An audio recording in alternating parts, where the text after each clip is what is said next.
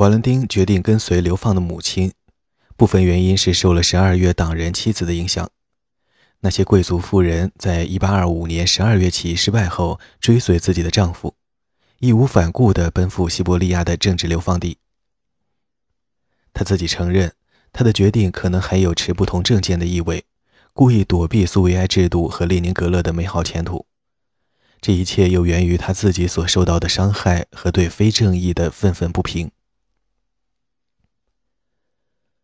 瓦伦丁在哈萨克斯坦草原的大型集体农庄担任联合收割机的司机。苏维埃政府当时正投资于新技术，作为处女地运动的一部分。该运动在哈萨克斯坦和西伯利亚开垦出大片干旱草原，改为种植小麦的农田。开出乐观，最终却贻害无穷。1954年推出该运动时，瓦伦丁所在的集体农庄是先锋之一。不少于十九万公顷的牧场成了犁刀下的试验品。瓦伦丁带着妻子和女儿住在条件原始的营房中，位于一个偏僻的草原定居地。每周一次，他要走一百公里的长路去探望在阿克莫林斯克劳改营的母亲，为她带去衣服和食物。照顾年迈多病的母亲和草原上的艰苦生活，给瓦伦丁与妻子的关系增添了难以忍受的负担。妻子不愿做出如此巨大的牺牲。一九五六年离家出走，回到克里米亚的娘家。瓦伦丁既要照看三岁的女儿，又要照顾自己的母亲。同年，母亲从劳改营获释。瓦伦丁把她带回列宁格勒，一起住在公用公寓的小房间，自己在列宁格勒的地铁工地上充当劳工。一九五七年，母亲去世。八年的劳改营生活把他给毁了。两年后，妻子归来与瓦伦丁重聚，又生了两个孩子。到一九六四年再次出走，瓦伦丁全靠自己带大三个孩子。玛丽安娜·福尔瑟与家人的团聚是最不寻常的。一九四二年，她才四岁，病得厉害，祖母束手无策，只好把她送给戈尔登施泰因夫妇。自己带了玛丽安娜的哥哥格尔基前去伊尔库茨克谋生。战争之后，格尔基回到列宁格勒母亲的娘家，由于失去了与戈尔登施泰因夫妇的所有联系，甚至不知道其正确姓名，他无法找到玛丽安娜。玛丽安娜在蒂比利斯跟随戈尔登施泰因夫妇长大，一时把他们当作生身父母，完全记不得自己的家人。但是他十几岁时，事情开始发生了骤变。一九四九年，玛丽安娜第一次怀疑戈尔登施泰因夫妇不是自己的父母。当时，少先队营地的其他孩子取笑他是弃儿，随勾起他对自己幼年的痛苦回忆。他对祖母仍存有模糊的印象，甚至还记得有一个哥哥。随着年龄的增长，他开始反叛戈尔登施泰因夫妇的严明纪律，愈加珍惜这些遥远的记忆，并为自己失散多年的家描绘出一幅近乎神话的图景。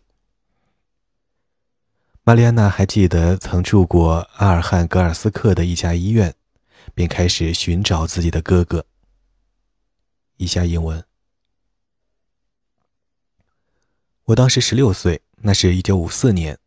我写信去阿尔汉格尔斯克的医学院，在信封上写收信人是第一年级第一组按字母顺序的第一位女学生。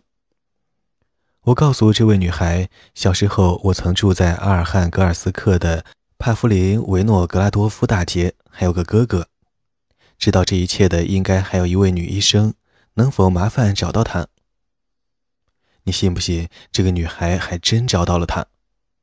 这位女医生告诉女孩：“我的祖母和格尔基一贫如洗，饥寒交迫。”她还通过熟人发现，我哥哥正在列宁格勒学习物理。这位女孩写信告诉我这一切，我因此极其兴奋，马上写信给列宁格勒的所有学院，要求他们帮助寻找一个名叫格尔基的学生，曾在阿尔汉格尔斯克住过。原来他是在理工学院学习。回信给我，还附上了照片。以上译文。一九五四年的夏天，格尔基来到第比利斯，与玛丽安娜共度三个月。他还记得他们的重聚是一个欢乐的时刻，虽然隐约能感觉到妹妹的嫉妒。他回忆：“我与祖母一起生活，她却被送给了陌生人。”戈尔登施泰因夫妇是好人，把玛丽安娜当做自己的女儿，从没将真相告诉她。部分原因是保护他免受父母被捕的影响。现在看来，主要原因是害怕他知道真相后会离家出走。据格尔基说，他们的唯物主义价值观既不同于他父亲一边的艺术家和音乐家，又不同于母亲一边列宁格勒的文化精英。一九五四年秋季，玛丽安娜在列宁格勒的杰美恩家度过一星期。他们让她看了所有亲戚的照片，包括他幼时在阿尔汉格尔斯克的照片。但没告诉他父母被捕并死于劳改营，只搪塞说他们死于战争。玛丽安娜回顾这一次探访，认为吉美恩一家和戈尔登施泰因一家肯定有默契，故意对他隐瞒真相。这确有可能。哥哥格尔基很清楚父母的命运，也对他隐瞒。玛丽安娜尝试解释哥哥的沉默，对他来说，真相只会添加麻烦。唯一重要的是努力学习，以获成功。他当时是列宁格勒大学的物理系学生，后来当上了教授。玛丽安娜就读于第比利斯的轻工业学院，后来在格鲁吉亚首都任教。她一直不知道父母的真实故事，直到1986年，她收到邀请出席在阿尔汉格尔斯克城的父亲的画展。父亲的老朋友和老同事向他袒露了一切。玛丽安娜在严格的共产党家庭长大，一直以为父亲是死于战场的士兵。到此时年近五十岁，方才获悉父亲原是被枪决的人民公敌。这无疑是极大的震撼，使他睁开眼睛，直面苏联的迫害历史。他曾怀抱天真的想法，因为自己家庭没受影响，向来漠不关心。他讲述道。我觉得对不起这些人，我的生身父母。以下引文：我很同情他们，也想知道如此奉公守法的好人怎会遭受如此不公的迫害。我实在弄不明白。我的意思是，如果他们有犯罪嫌疑，为何没有调查？为何法庭不能正常运作？我开始质疑苏维埃制度。以前长大时。在戈尔登施泰因夫妇的抚养下，对此都是全盘认同的。我渐渐明白，即使从三岁起就与亲生父母分开，我还是继承了他们的价值观。以上引文。斯大林去世后的岁月，除了囚犯的归来，还见证了数万儿童走出孤儿院和儿童之家。他们中的许多人虽已长大，却都不知道自己的亲人。一九五三年，十六岁的尼古拉科瓦奇离开孤儿院时，对家庭生活一无所知。他记不得自己一岁时就被枪决于劳改营的父母，也没有被送去不同孤儿院的姐姐的印象。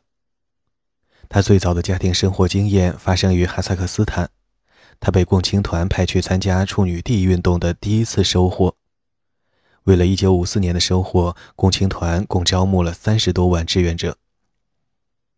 拖拉机大队的一名老工人干部把尼古拉当成自己的孩子，带他回家同住。他的妻子和三个孩子都把尼古拉当成家中的平等成员。尼古拉回忆：“这只是一个普通的俄罗斯家庭，三个孩子比我小，都爱我，我与他们一起玩游戏，也爱他们。”尼古拉与他们在一起整整住了十八个月，直到一九五七年参军。他说。我以前都不知道什么是家庭。以下引文。我发现这个家庭的运作和各式关系的相处，这个经验非常有用。后来我读到的心理学家称，小孩子长大会像自己的家人。我还是孩子时没有家庭，成年后才知道家庭生活。我很幸运遇上了这些了不起的人。我结了婚，一九六二年。组织起自己的家庭。如果没有在克拉斯诺亚尔斯克的经历，我不可能取得这些成就。他让我懂得尊重和相爱，他们总是互相帮忙，总是为对方考虑。我之前从没见过，在孤儿院肯定是看不到的。以上引文。父亲一九四六年来孤儿院领他出去时，耶利萨维塔·帕里佩琴科对他一无所知。父亲被捕于一九三五年，当时他还只是一个婴儿。父亲在哈萨克斯坦的劳改营和流放地整整度过十年，他一直没有他的音讯。母亲已死于劳改营，又没有其他家人，伊利萨维塔别无选择，只好跟随父亲去阿拉木图城。他在那里担任地质学家。他们住在地下室，整个住所有好几个家庭合用。他虽还是一个少年，却承担了所有家务。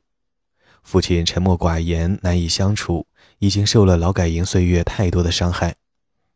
对叶丽萨维塔来说，与他沟通，把他当做父亲，实在太难了，因为自己身边从来没有过男性。孤儿院的所有员工都是女子。像许多从劳改营回来的家长一样，伊丽莎维塔的父亲对她管得很严。如果不知道她去哪里、跟谁在一起，就不准她晚上外出。父女之间发生频繁的冲突，都想以自己的意志强加于对方。伊丽莎维塔记得有一次，我们面对面坐在桌旁一个多小时，因为我拒绝吃面包，我们都很固执。父亲从来不谈自己的过去，他也从来不谈孤儿院的生活，所以虽在一起生活，却形同陌路。一九五三年，伊丽莎维塔搬至列宁格勒，申请了内务部的工作。父亲曾作为人民公敌遭到逮捕，他竟一无所知。他发现女儿的申请后，立即赶来列宁格勒，将自己的污点履历告诉他未来可能的雇主。他担心女儿可能会因填表作假而受到惩罚。应父亲的要求，内务部同意不把他的污点履历告诉耶利萨维塔，所以1959年之前，他一直不知道他曾被捕。与父母分离的子女，很自然会在自己的心目中构建父母的形象，往往与重逢后的现实情形大相径庭。父亲亚历山大·萨加茨基于1936年被捕，当时的加琳娜是太因八岁。加琳娜在成长过程中对身为列宁格勒经济学教授的父亲一无所知。父亲被捕之后，母亲也遭供职的图书馆解雇，她切断与丈夫的一切牵连，恢复了自己娘家的姓氏。战争期间，加琳娜与母亲一起疏散到西伯利亚，开始燃起对父亲的渴望。他回忆：“以下英文。每个人都在谈论他们前线的爸爸，或是战争英雄，或英勇牺牲。我开始感到自己的欠缺，没有父亲，甚至不知道他是谁，身在何方，从事哪种职业。我不知道他长得如何，因为妈妈已销毁了他所有的照片。”以上英文。加琳娜写信给列宁格勒的地质局，希望找到父亲的弟弟，但被告知他已死于列宁格勒围城之战。他放弃了找到父亲的希望，直到1947年的机遇把他重新引上寻父之路的正轨。